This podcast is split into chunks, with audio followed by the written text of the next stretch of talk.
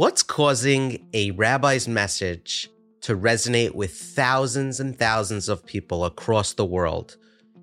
In September 2023, there was a viral recording going around within Jewish circles that really made waves. It was a rabbi who was speaking to a community in New Jersey discussing what he sees from his seat as it relates to people living above, within, or below their means. And it was shell shocking.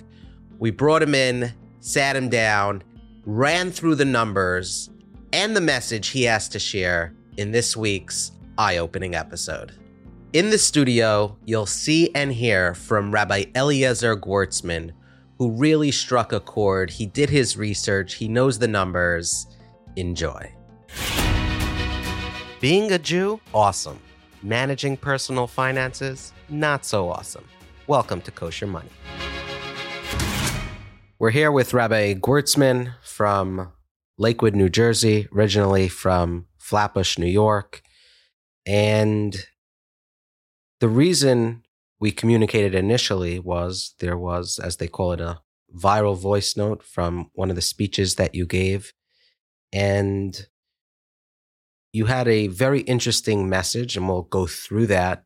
But money apparently is something that we all need, we all have to work for, or at least most of us. What did you see that led you to giving a speech like that? I can't say there was one thing in particular, but there was it, it was a number of things that led up to it. I think the way I would like to answer the question is as follows.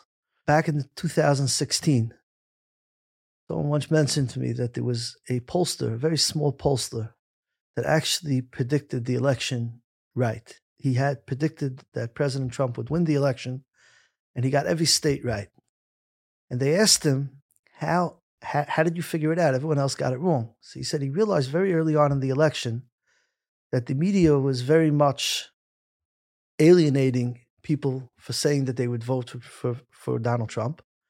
And people were scared, especially to tell the media that that's who they intended to vote for. So they would call somebody and ask a question who, who do you vote for? Who do you intend to vote for? And he would say, if they would say Trump, fine. If they would say somebody else, undecided or Clinton, they would ask him a follow up question Who do you think your neighbors are voting for? And if the person said that they thought that their neighbors were voting for Donald Trump, they would put that down as a Donald Trump vote. Mm. Because people see the world in what's going on in their glasses, through their glasses. And when it comes to having financial trouble, it takes a lot for someone to walk over to his Rav and say, I'm not making it. I'm really not making it. There's usually debt involved. There's usually a lot of shalom bayis issues. So if a Rav is going to wait for that to happen before he realizes that there's a problem, the problem is going to be very great. However, what I've noticed in conversations that we had was that there were people who started, many people started mentioning how there's a lot of people who are not making it. And to me, that was a sign that they themselves must be struggling. Because if if if I'm knocking it out of the park, to me, the world is making it. Yes, in theory, I could believe, I understand that it doesn't make sense, but I look at the world a certain way. And being that I started getting a lot of those comments, that was my first indication that I have to really look into this deeper. And once I started speaking to people and asking questions, I realized that there were a lot of people who simply were having difficult time in today's economy really being able to keep up it sounds like the problem has gotten worse over the recent years, right? Inflation, prices are going up. From the outside, it's very hard to tell, right? You you drive by people who have cars that look a certain way even without it being super fancy, homes. The eyes are deceiving in in this case, is that right? Yes. Um I don't think that's that's that's new we live in a society, we live in an economy. There are credit cards, there are all kinds of ways where people have an ability to spend money that they don't necessarily have. In addition to that, there are many people who have an ability to spend money that they didn't necessarily earn rich parents, rich in laws, and so on. So people walk around and see a lot and assume that it must be easy. And the reality is that each person has their own story and their own way in how they got there. You mentioned the idea of inflation and you know prices going up. I think it's more than that. I think if you look back, we're in Pashas Miketz. Paro had a dream about the seven fat cows and then the seven skinny cows. And the seven skinny cows ate the seven fat cows, and you couldn't even notice that the seven skinny cows ate them. What happens when you have seven good years and then seven bad years is that people get very comfortable. And especially in my community where people are young and under many of them are in their upper 20s, they never experience difficulty. So many of them go out to work. Whatever they touch turns into gold, right? They're a 20% investor in a building. They purchase it for 1.2, they sell it a year later for 1.8, and they're already assuming that the next building that they buy for 2.3 is going to go up to 5.1 and so on and so forth. So what we have is is anything that people are touching is turning into gold. Number one. Number two, even people on the bottom end of the spectrum. Let's not forget the federal government dumped thousands of dollars into people's bank accounts, especially many in our community who had large families. They literally found money under every stone. Uh, schools were giving out free food. It took people time to realize that food prices had gone up. But it's not just that food prices had gone up. People were literally, um, I don't know how it is here in the five towns, but in Lakewood, there were schools giving out platters of chicken from local eateries. You could get whatever you want. You just had to know where to get it. So people were literally, you know, pulling up at a school, go, taking home food. There were food stamp cards given out to anyone who's on lunch program, which is many of the middle class. And therefore, people sort of forgot what the real realities are. You fast forward not only inflation, but the fact that there's large chunks of the economy, large real estate firms, commercial real estate firms that haven't done a deal in a year. Interest rates are at 9% or 8% or wherever they are. And people literally can't turn a profit with these kind of, of take on these kind of debt. And people are, are stuck and saddled with buildings. Obviously, the upper class people, people who have reserves, are able to ride this out for a while, but it, trickles down and it starts trickling down quickly. And therefore, there's really a lot that's happening here where over the last number of years, people just got comfortable and did whatever they want without really realizing what they were doing. And it's now really coming back to the reality is really setting in. And that's why I think there are so many people who, who feel so stuck and so trapped. So let's go through the numbers. If I come to the rabbi and say, Good news, I just received a hefty 5% raise. I'm making upwards of 175 $180,000 annually, Rabbi. This is not, uh, I'm in a contract, right? For the next five years, they're going to be paying me $180,000 with a 2 to 3% raise annually. And I finally have time to breathe. So, so walk me through the numbers give me a reality check. Tell me w- what am I missing? So for starters, I think what you're missing is that if someone gets a 5% raise, they're not telling the rabbi because the rabbi is going to have all kinds of things that mm-hmm. he could do with the money. So the rabbi is the last person that's being told about this. That's funny. But leaving that aside, in the presentation that I gave to my community about this was a little bit slightly unique in the sense that my community consists of young families in starter homes that, as their family grows, needs to move on. And when you take the numbers simply and you look at it frum people in that situation who are looking to be able to purchase a home, and many of them are not looking to purchase a 1730 square foot bi level. They want something bigger, they want something nicer, especially in from communities which are hot real estate markets the number that I used then was $1.2 million, which I think is a fair number for, for a decent sized house. With interest rates are where they are, and maybe they've come down a little bit in the last month or two, you're talking a mortgage, assuming you could put down $350,000 of $7,500 a month. If, if that's the case, then you're really dealing with a $90,000 a year um, mortgage.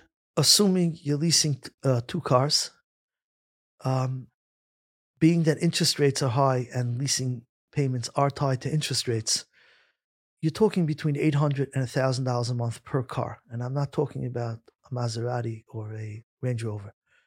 You know, a basic Honda Odyssey or whatever else um, people tend to drive. If that's the case, you're adding another $24,000 to the budget, plus health insurance, which I think is between ten and $15,000. Taxes on 175,000 is about $40,000. So when you start adding up these numbers, you're you're up to somewhere around 155. You didn't back out of the driveway. You didn't heat your home. You didn't put food on the table. Let alone the big expenses that we have in our community of tuitions and clothing. I didn't discuss the mitzvah of going to Orlando for Pesach or anything along those lines. So $175,000 for the average person is not going to let him breathe too much. Let's keep going in those numbers. What is the average person making? And assuming they do want their kids to eat, assuming that they need to heat their home, they need to pay tuition, even with somewhat of a break, what do they need if they weren't going to make any changes to the to the lifestyle what would they need to sustain a lifestyle like that okay I think the reason why this issue is is not, you know, the numbers all make sense, but they don't apply to a lot of people in the sense that a lot of people are in their homes. A lot of the people who are paying higher tuitions have purchased homes five years ago, 10 years ago, and their total mortgage payment, monthly mortgage payment starts with a two. So they're obviously dealing, they have $60,000 right there a year that they have ways to spend. But even with that, and you start going down the track, you realize very, very quickly that they're out of money. Now, I think, and from the information that I got, which is what I mentioned when I presented to my community, a person is working for somebody. The maximum that they're making is 150,000. If they're really good, it's 200. I did get feedback on that. I got phone calls from people after the class went viral complaining to me that I made it as if it's normal to make $150,000 and that there are many people who are not. Now, when I listened over to the recording, I definitely did say the top, but I wasn't clear enough in stating that that was the top. There are many people who are making 100 and 110,000. I had somebody who met me on a Chol Hamoed trip and he thanked me for, for, for sharing this as an employer. And he said to me, You know, I pay my employees $120,000 a year. I was under the impression that since I'm supporting them, therefore I have a right to ask them for certain things. And you open my eyes to the fact that I'm not supporting them. Yes, I'm paying them what the market value is, but I'm not necessarily supporting them. And our community needs more funds. Now, as I said, there are a lot of people who are getting funds a lot of different ways. There's tzedakahs out there. There's parents that pay certain bills that allow people to be able to, to live the lifestyle. But ultimately, it's expensive. And the answer is it's for that reason that a lot of families are resorting to two income households where most of our grandparents, Zaidi worked and Bobby stayed home. And today, it's it's almost unheard of, and it this itself leads to a lot of issues. Maybe we'll get back to it, where mothers are working, the school schedule doesn't exactly provide the daycare that families need. People are left struggling. Children are being put in situations that are not ideal. And this ultimately comes back to this bottom line that if a person is employed, even if he's a good worker, working hard, uh, semi-educated. He's bringing home these kind of numbers, and if his wife is not going to go out to work, families feel that they can't they can't cover the budget.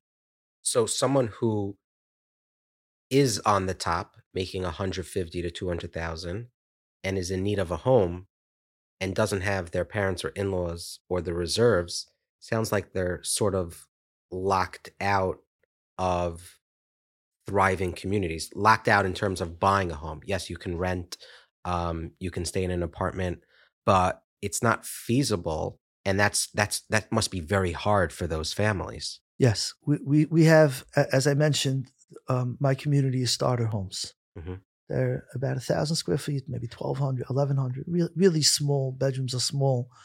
And, you know, people, three children, four children. Um, I think when the younger light lived in there 30 years ago, they figured out how to put six kids in there, but it, it, it is tight. And yes, there are definitely people who are stuck. The hope is that as more and more people get pushed out of the market, maybe prices in our community will fall somewhat. They have done, they have, this has happened in the past. Uh, people think that it can never go down. Um, I'm, I'm living in Lakewood already over 20 years. It happened in 2008, 2009 that the market corrected itself 20%. Interest rates, I don't believe could stay at this level forever. So, you know, there is a possibility that at one point people will be able to get into homes. But I think what families have to realize, and yes, there are a certain amount of families that are locked out of homes. But I think what people have to realize, and I think this is probably the most important thing to realize, is that smaller homes can work. And they can ride it, you can ride that out for a number of years. And you look in our in our communities where people have larger families and a little bit larger homes, a lot of them purchased the homes that you wouldn't look at today when they were 26, 27, 28.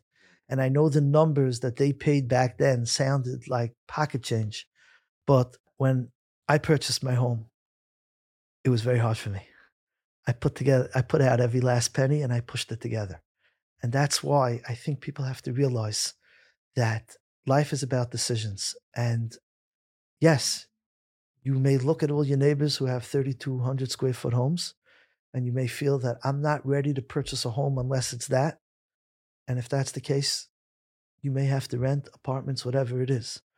But for a lot of families, coming off that dream and taking a reality check of what you can afford and buying a home you can't afford can be the answer.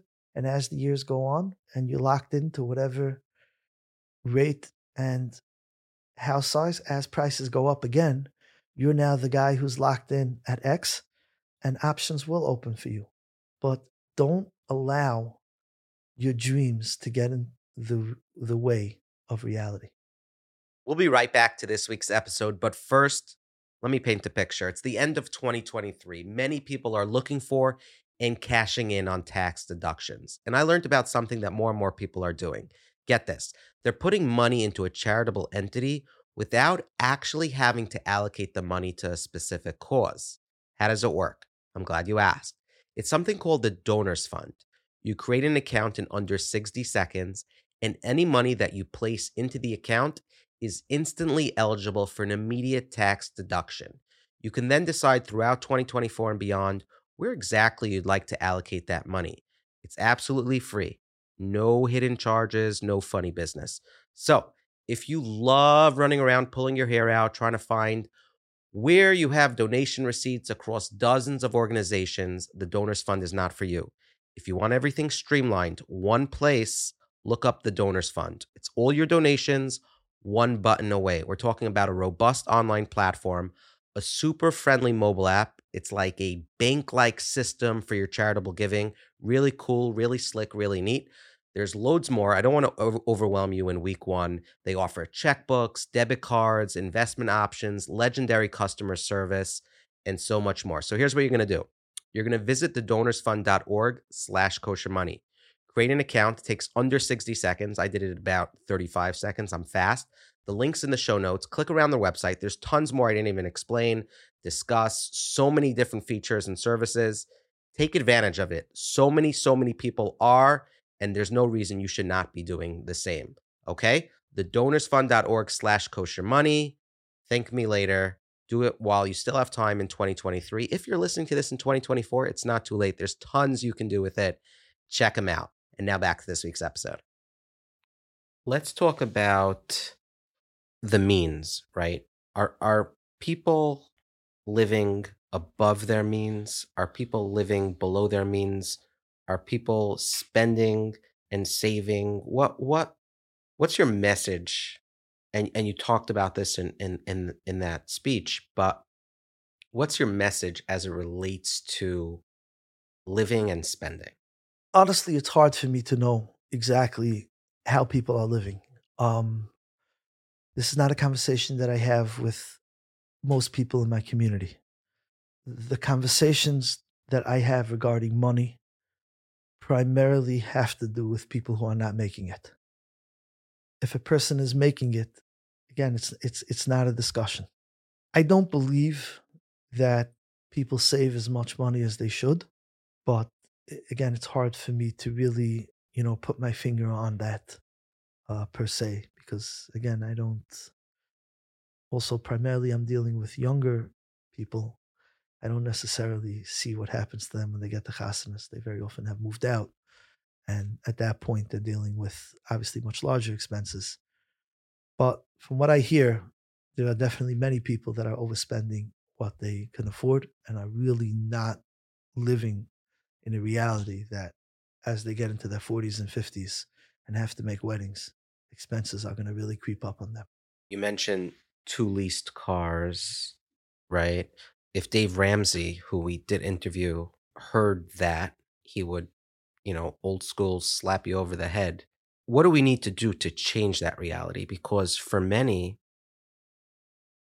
taking a car that's perfectly good, but two years old is a little bit of a black mark, right? We we've cultivated a community where the norm is brand new leased cars. To even tell someone, I mean, maybe now a little bit because the, the car market became so crazy, but four or five years ago, if you told someone, yeah, yeah, I bought a I bought a used car, it had thirty thousand miles on it, I spent twelve thousand dollars, but I don't have any monthly leasing payment, they say, Excuse me? You mean there's no leather seats in your car and, and it was used? I mean, I personally would be embarrassed to say that. And I think that's a reflection. I, I don't think I'm unique in that. Is that right? You know, you're, you're far from unique in that. Yes, they, they, I think you hit the nail on the head. Um, and I think one of the lessons that we have to take out of what's going on today is understanding what we're doing when we're leasing a car for 199 a month. I don't know. I don't think 199 is an option anymore. It, that's that's my point. Meaning, when you get used to something, whatever it is, it's very very difficult to roll it back. So, when a person is leasing a car for 199 because I could, and hey, the government is paying me to drive an electric car, and I could drive it for $89 a month. So why not? There is a why not to it, and the why not to it is that you're going to get used to a certain standard and it can't be rolled back. And I think if people understand that more, so someone mentioned to me from my community, he said, you know, when I leased my first car, my grandfather was very annoyed. And I tried explaining to him it was 219 a month. What's the problem? And I think now I'm starting to understand what his problem is because he watched this happen cycles. And when we get used to something, there's no rolling back. And and I think we sort of as a community, I could tell you in my community, um, since this was spoken about and out in public, as of a few weeks ago, in two and a half months, there were three people out of 400 that released their cars. And everyone came out and said, I'm not leasing. I bought it out. I bought it out. I bought it out. I think when people stop and realize what they're doing to themselves, that's sort of how people begin to start rising above it because you start saying to yourself, Yeah, I, I got to do this. Why? At what cost? What's this costing me? And I, I, I think that's sort of the way out. And if I can mention something to go off a little bit on a tangent, you know, every bit of spending that we do comes from somewhere, meaning as follows if you're spending eight ninety nine a month on a lease, and you're making two hundred dollars an hour, there's a half a day's work that went into that. And very often for a lot of families, when they start adding up some of these expenses, because again, this doesn't come in a vacuum. There's a certain level or society class that I'm trying to identify myself with. And to do that probably costs me tens of thousands of dollars a year because it's clothing, it's potentially where, where and how I vacation, it's what kind of car I drive, what kind of house I have, what kind of furniture is in that house. And this is costing me tens of thousands of dollars. And when I stop and think about it, even if I could afford it, I have to ask myself a question How am I affording it? Am I sending my wife out to work? Do I have a second side business that when I finally get home and I'm exhausted, but I'm doing Amazon on the side or whatever else I'm doing, there's a price to that. There's relationship with my children. It's affecting my marriage. And sometimes we have to, if we would just stop and ask ourselves one second, I'm bringing, my primary job brings in A, my wife's job brings in B, and my side income brings in C. If I could roll back my spending and therefore not have to do C, what would that mean to my learning? What would that mean to my relationship with my children? And what would that mean to my marriage? And realize that driving that car plus wearing that custom made suit, matching my children from specifically that store is costing me money. And it's not just costing me money, it's costing me my life. And I think if people started thinking along those lines, the Yetzer Hara, the, the need all of a sudden starts disappearing because is this really worth it for me? Could you imagine if my wife could be home every day? Now, there are many women who have to get out of the house. But could you imagine if my wife's job gave her the flexibility that every time a child of mine is sick, she could just stay home? Or every day when my child comes home, my, my wife is there to greet that child? Or I'm home every single day at X time because I'm not running after that client that keeps me at work till eight o'clock three nights a week because I don't need the twenty, thirty thousand dollars that he's providing, and it's not worth it for me. There's there's a member of my shul who told me this point blank. There are clients where he's not interested in because he knows they will require the pressure and the time that he's not ready to give. And he's happy where he is. And I think if we started, if we took out a pen and paper, forget the budgeting aspect of it, and realized how much discretionary spending we have and how much it's costing us in a personal life, I don't know how good that car sounds when we look at it from that perspective. Well said. Yeah. Our sages say, uh, Ezuhu Giber, Yitzray, right? Who's someone who's strong, someone who conquers that that evil inclination. And it's very, very relevant here, right? Because sometimes when someone wins a war, wins a battle, they're standing on top of the mountaintop and they're declared a hero. Here, you win in silence. Your success is not publicized.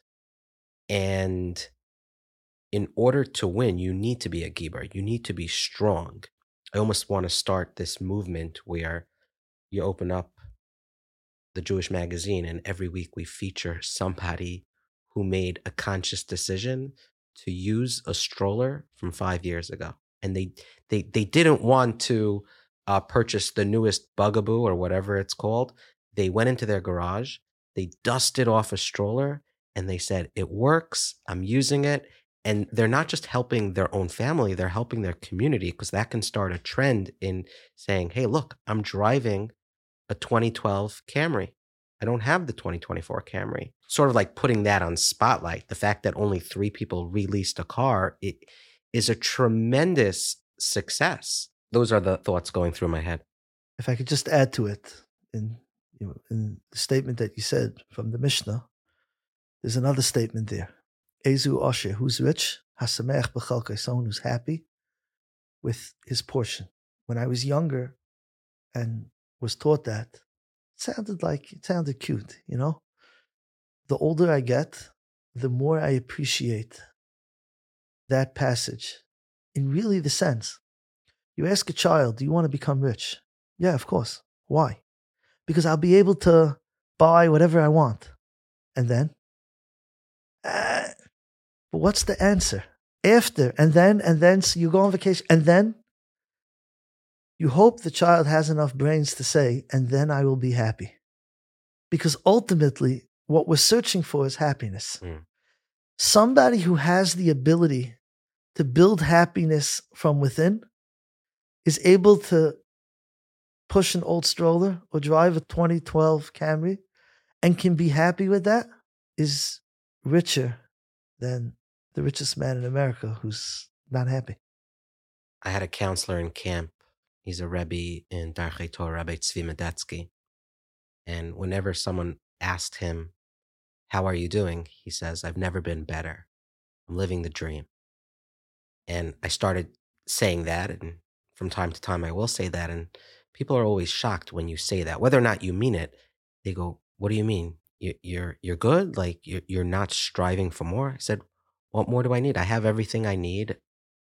And, and it's like this i don't know if it's an american culture or just society as a whole where we're we're always trying to get more right we're, we're never happy rabbi breitowitz talked about pepsi's old campaign drink Pepsi, get stuff. We always want stuff, right? We're we're we're never content, and even when we do get that new device, we're happy, and then two days later, it's it's just like merges with our current lifestyle, and we've we've advanced what we need. And let's talk about the needs versus versus the the wants. You had an, an, an amazing message as it related to that. You mentioned the idea of of of really people always wanting and needing more.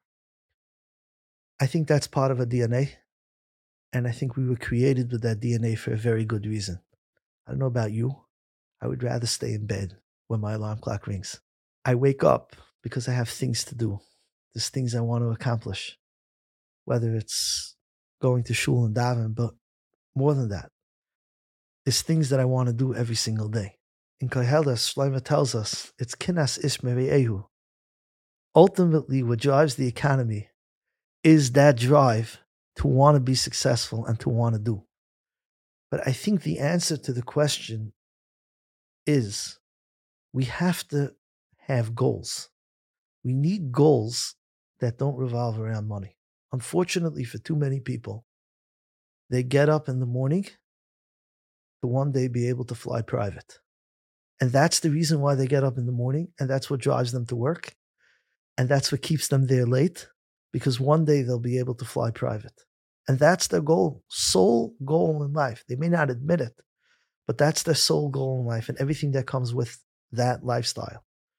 When we have personal goals, personal growth, and a goal in and of itself is to be able to rise above that and to realize that I define myself. My bank account does not define who I am.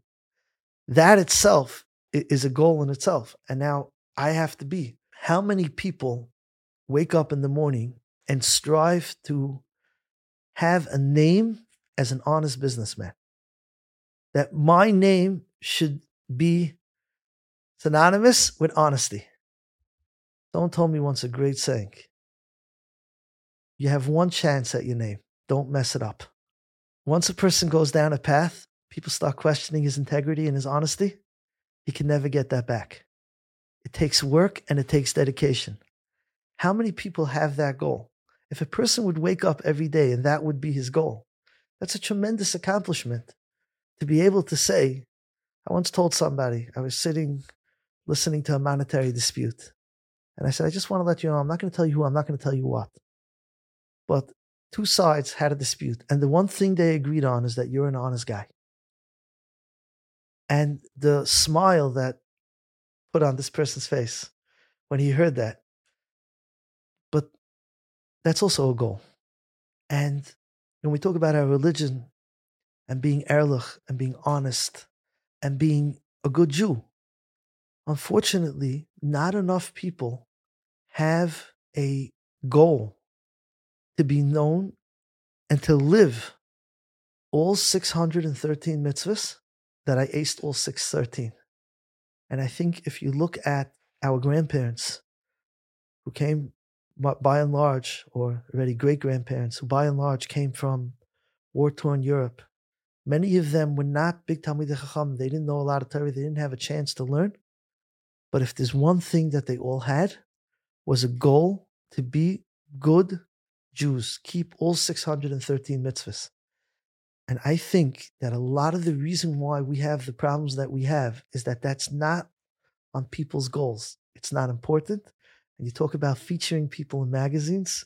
I think besides the old Camry, to be able to ask them, so what are your goals? What are your aspirations?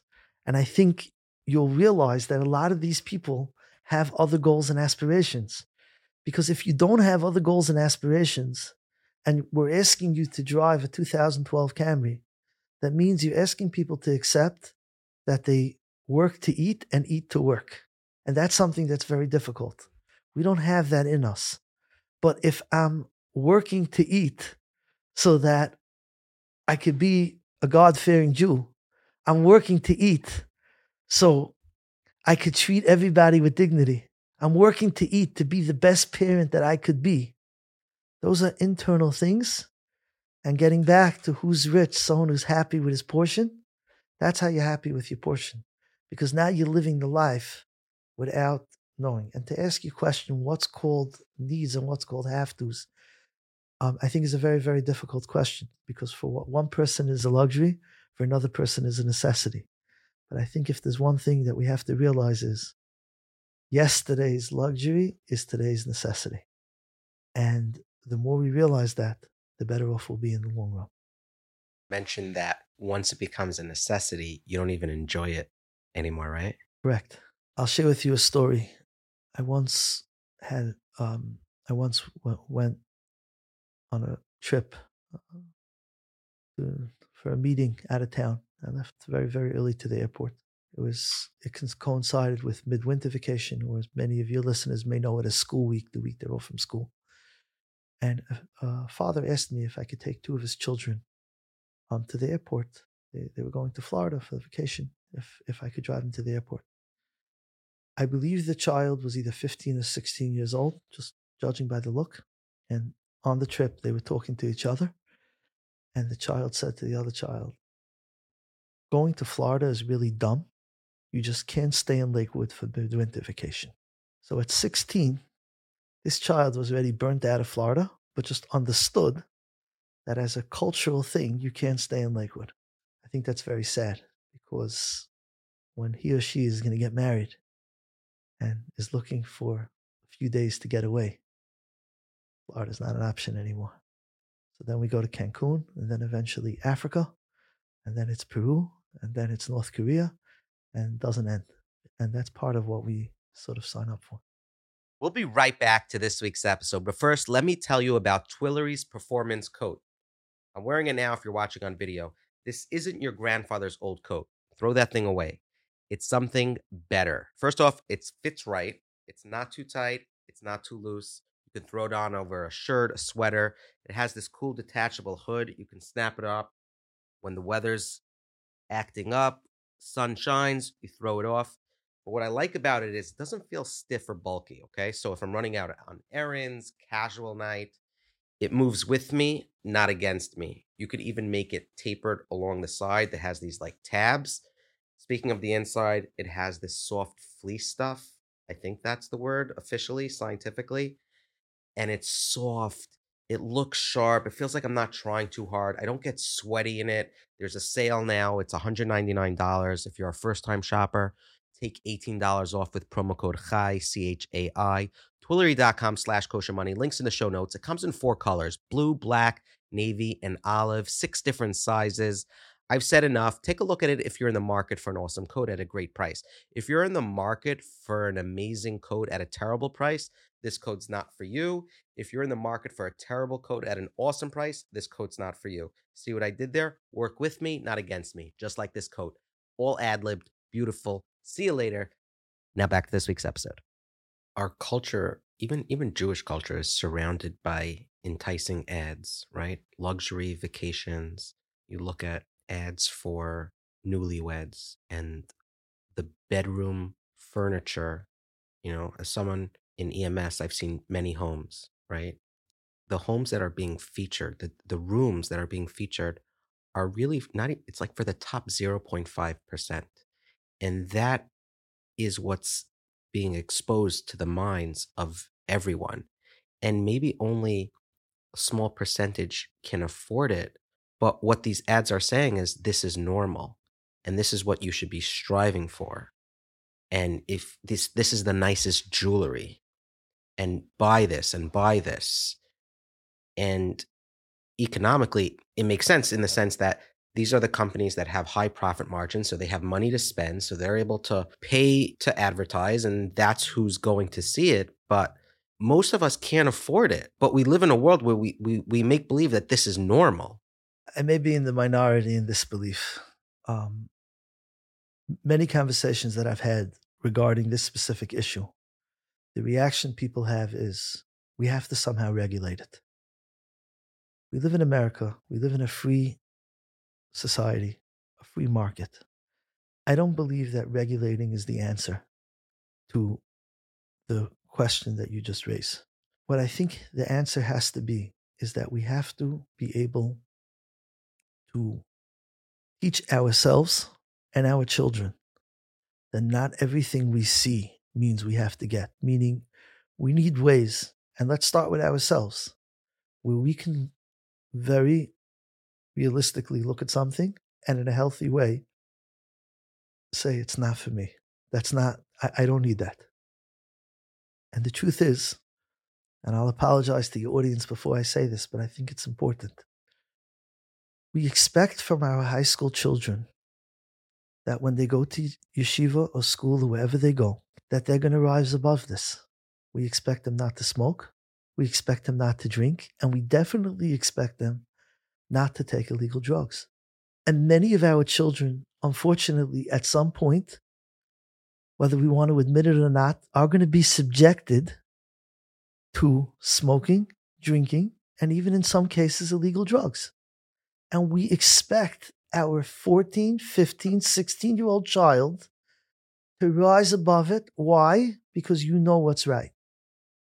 If we expect that of our children, can we start expecting that of ourselves? Yes, you see something, it's enticing. I know a mother thinks that smoking is disgusting, but it's enticing. But we expect our children to rise above it. We have to figure out a way to take that same expectation that we have for our children into ourselves and say, we have to rise above it. These advertisements will be there. These companies are doing it for a reason, and the reason is that they're making money, and we can't expect them to stop. But at the same time, if we can figure out a way to energize ourselves and maybe as a community to give the backbone to the middle class to accept, as I was saying earlier, other ways of defining who we are as people, then that's the only way that we're going to succeed because I don't believe there's any any way to stop it. I think it's here to stay. And if that's the case, we, we have to have the ability to really understand who we are, what we are, and the same way that alcohol can wreck a person's life, overspending in many ways can wreck a person's life in the same way. From your perspective, how do you view moving out of town? obviously I'm talking in a case where someone doesn't have to be next to family day in, day out. They have the ability to do it. Do you think in today's economic times and a lot of the societal pressures that may be a little bit more relaxed there, do you, do you see that as a viable option? Yes, I think that's it's a very difficult question to answer that question sort of for the masses. I think there are definitely many miles to being out of town. And I, I should say that I work for Chayim Aruchim, which is an organization that helps people with end of life issues. And part of my job is to speak to Rabbanim in out of town cities. I've been to almost all of them. So I'm not one of these guys that sit here and say that world jury ends at the Verrazano Bridge, and then we have a fight between Lakewood and the Five Towns, which side world jury is on. I am well aware of the milas of out of town communities, and there are many. Um, however, just a few points uh, before answering the question. I think a lot of people don't realize the conveniences that are here. And I don't just mean a pizza shop in every corner. For people's children, there's very often people take it for granted. Um, let's say here in the five towns, you have Yeshiva Darchei Torah providing all kinds of remedial services and so on that schools out of town simply don't have the from professionals or the resources or whatever it is by us in Lakewood as well. There are unbelievable resources, not only for special needs children, regular children who just need a little bit of a nudge and a little bit of help along the way. And before a family picks themselves up and moves to one of these places, they have to sort of understand what they're giving up. In addition to that, for a lot of children, once they're past a certain age, it's extremely difficult to make that move.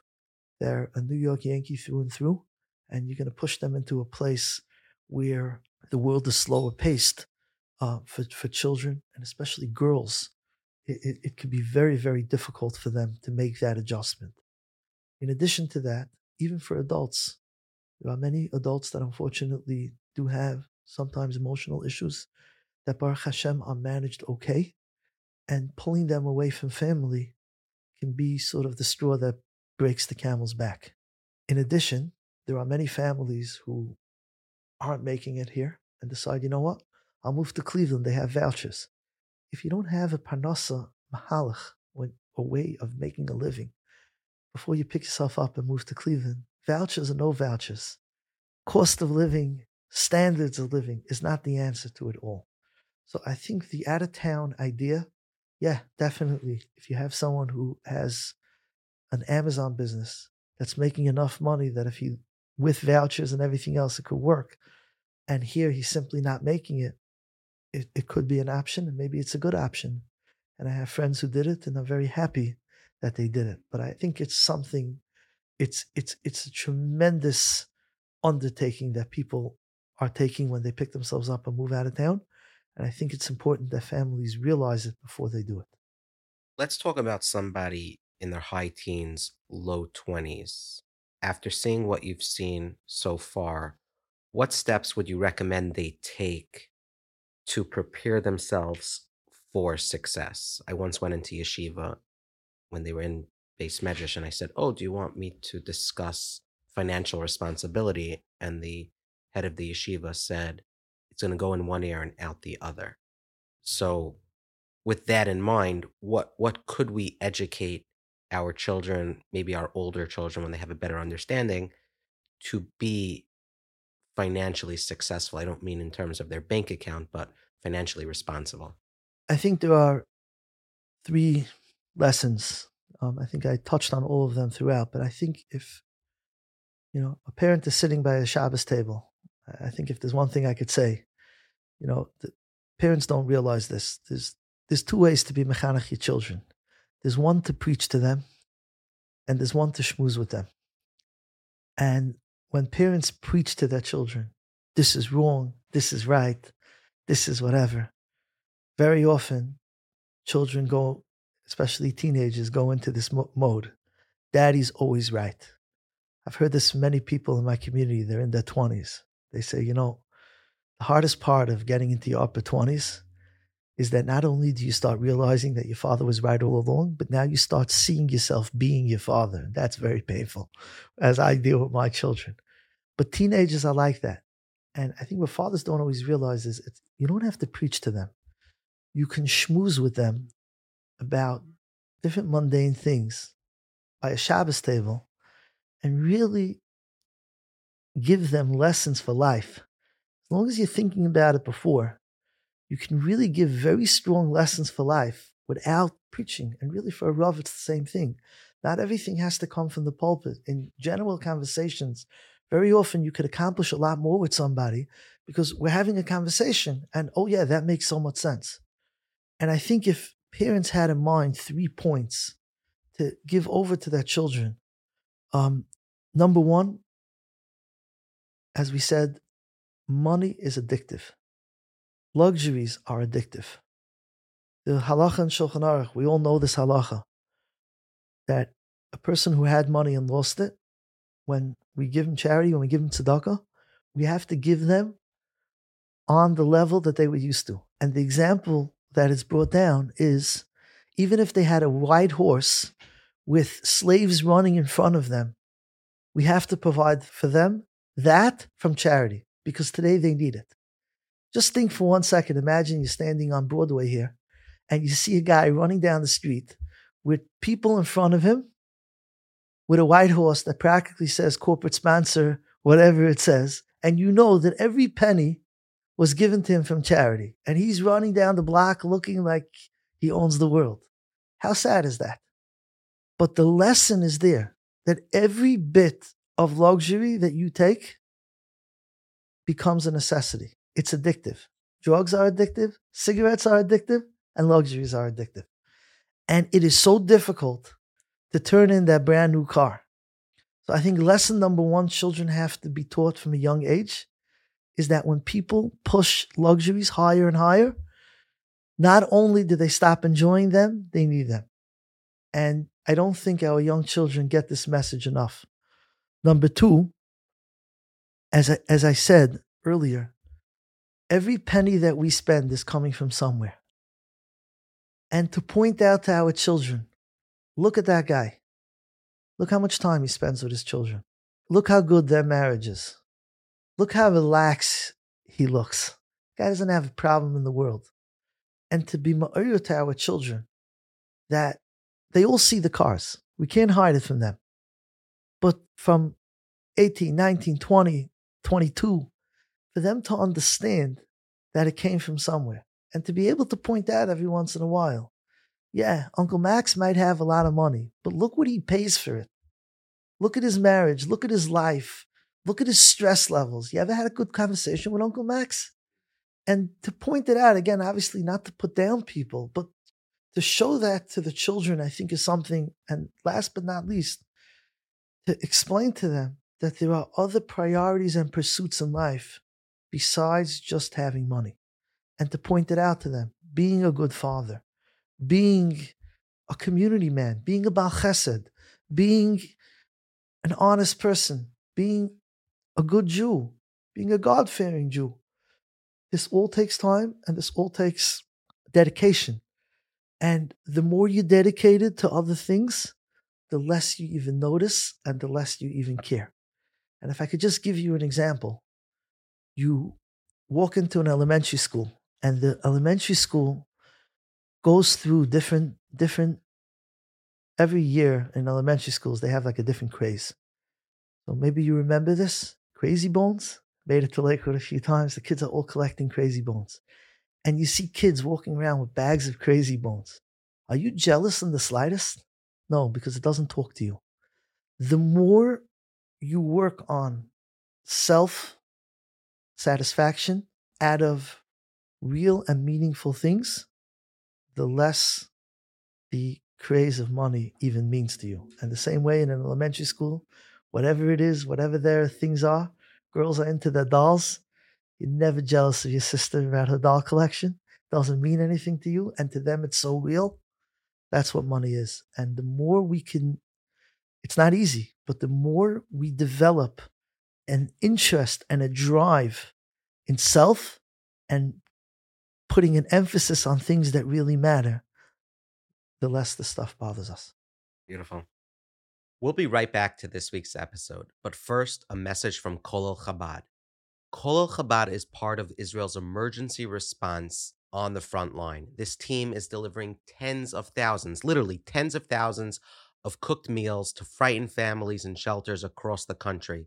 From the first hours, all wheels were moving at Kol Chabad, and they were turning out meals as fast as possible to help people in need. So, if you have the ability to make a tax deductible year end donation to Kol Chabad, please do. It's a very worthy organization.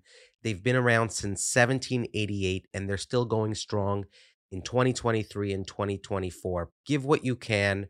Incredible work. I know the team there personally now. I visited their headquarters now they have shops set up across the country, literally kitchens, clothing, all types of support, right? You have orphans, you have people that just have no family whatsoever.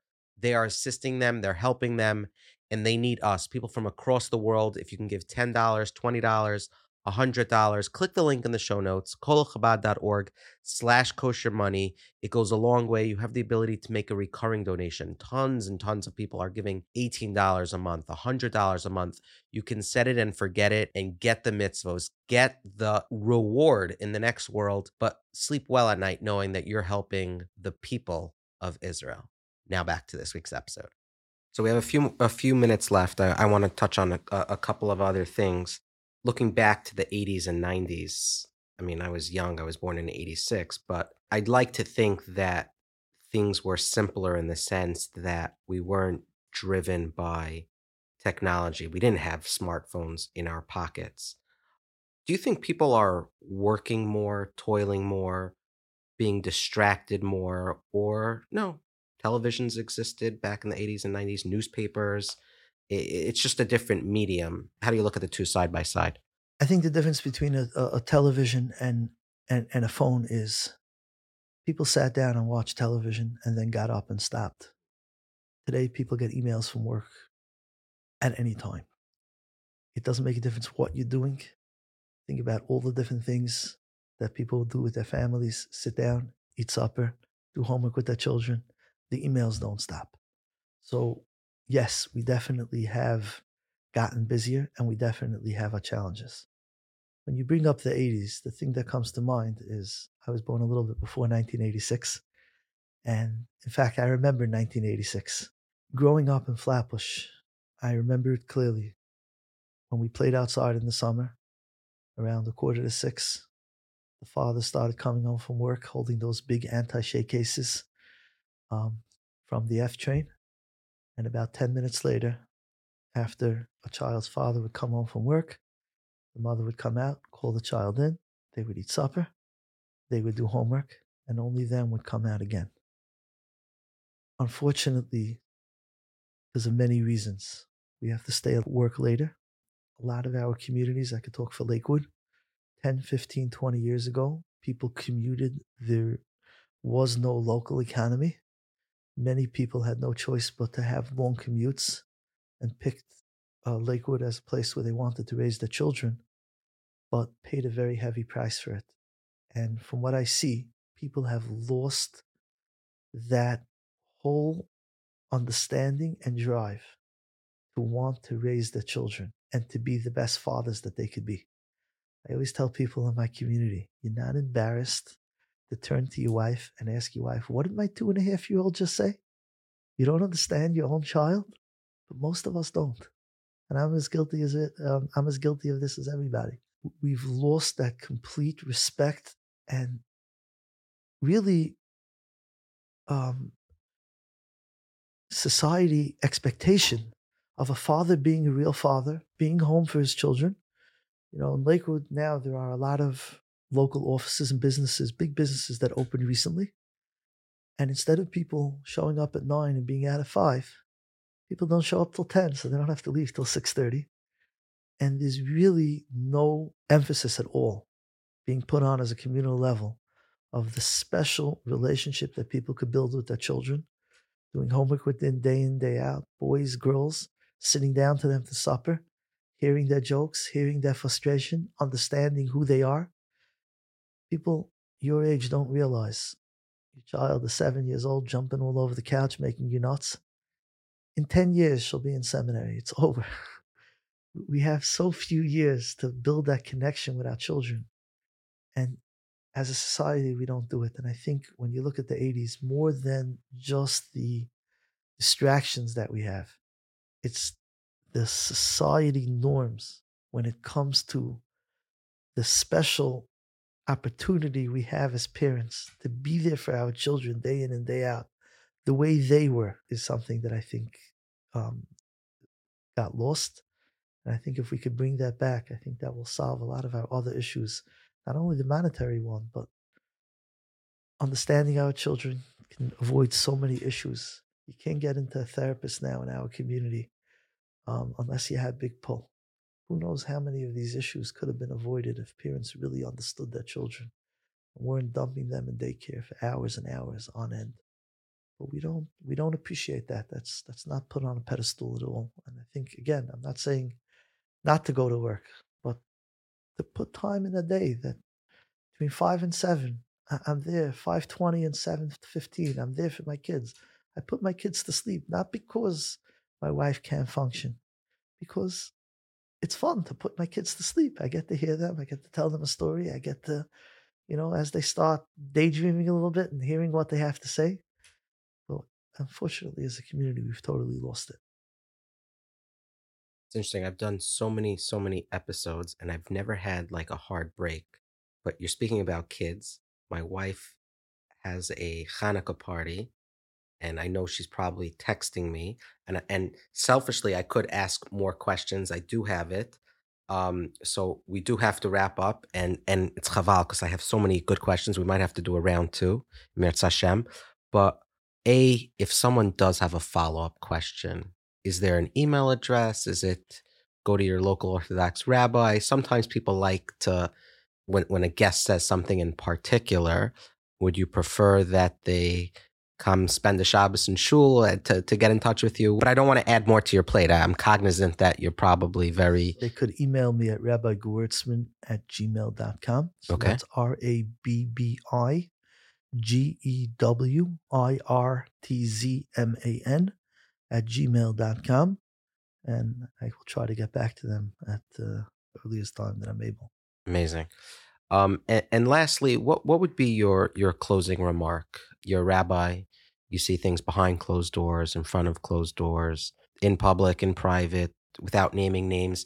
Is there is there something we didn't cover that you think would be a, a, lasting message, even though you've given very, very impactful and thoughtful messages until now? I could just finish off with two things, and I don't want your wife to get too upset, so we're going to wrap this up really quickly. Uh, number one, I think as a community, we have an obligation. There's one question of how we spend and what we do. And that's a question. Don't email Rabbi Gewirtzman at gmail.com. Talk to your local Rav, someone who knows you well who can really help you with that. But having said that, many people in our community take it a step further. Within their social circles, they're sitting outside in a bungalow colony. They're talking by a kiddush in shul. And they talk about things like this is basics. If you don't do this, you're a neb, you're a loser.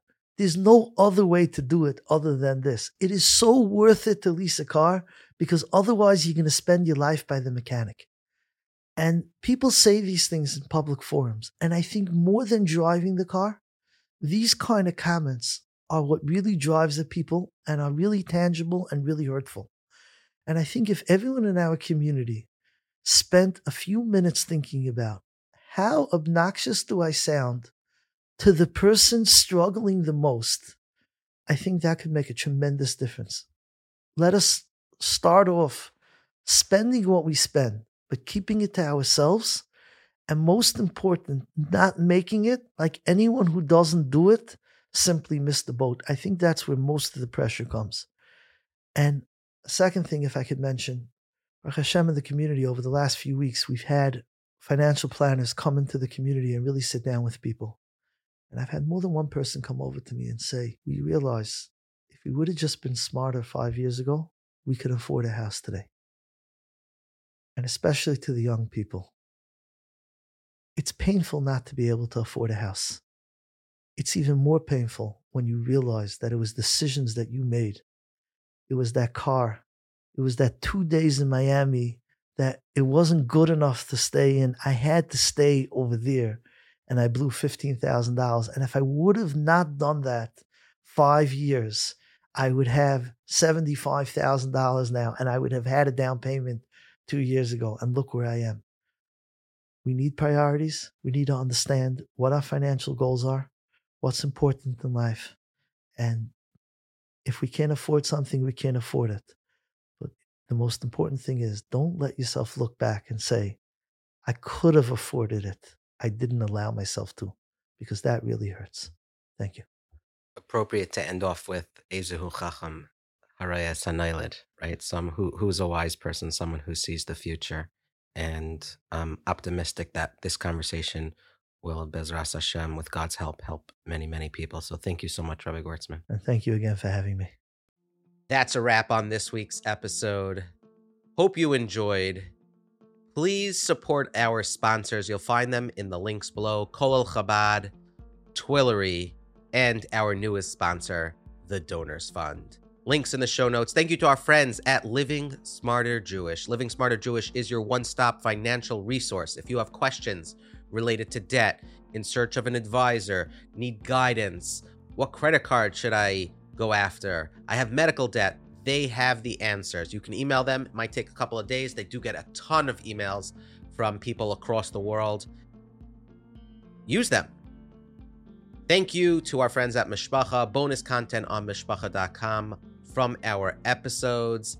Thank you to everyone at Living L'Chaim. And now for the tip of the week. Did you know? And I'll link to it below. We have reading resources. So I have books that I love, about five of them.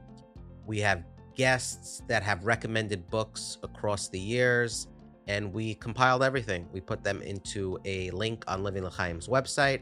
So if you are in the market for a book on finance in different categories, or just a book that I really love, story based, check it out. Click the link in the show notes. And it took some time putting this together. Thank you to Aliza who made that happen. And we couldn't do this without you. So, gearing up for a big 2024 if you're listening to this in 2026.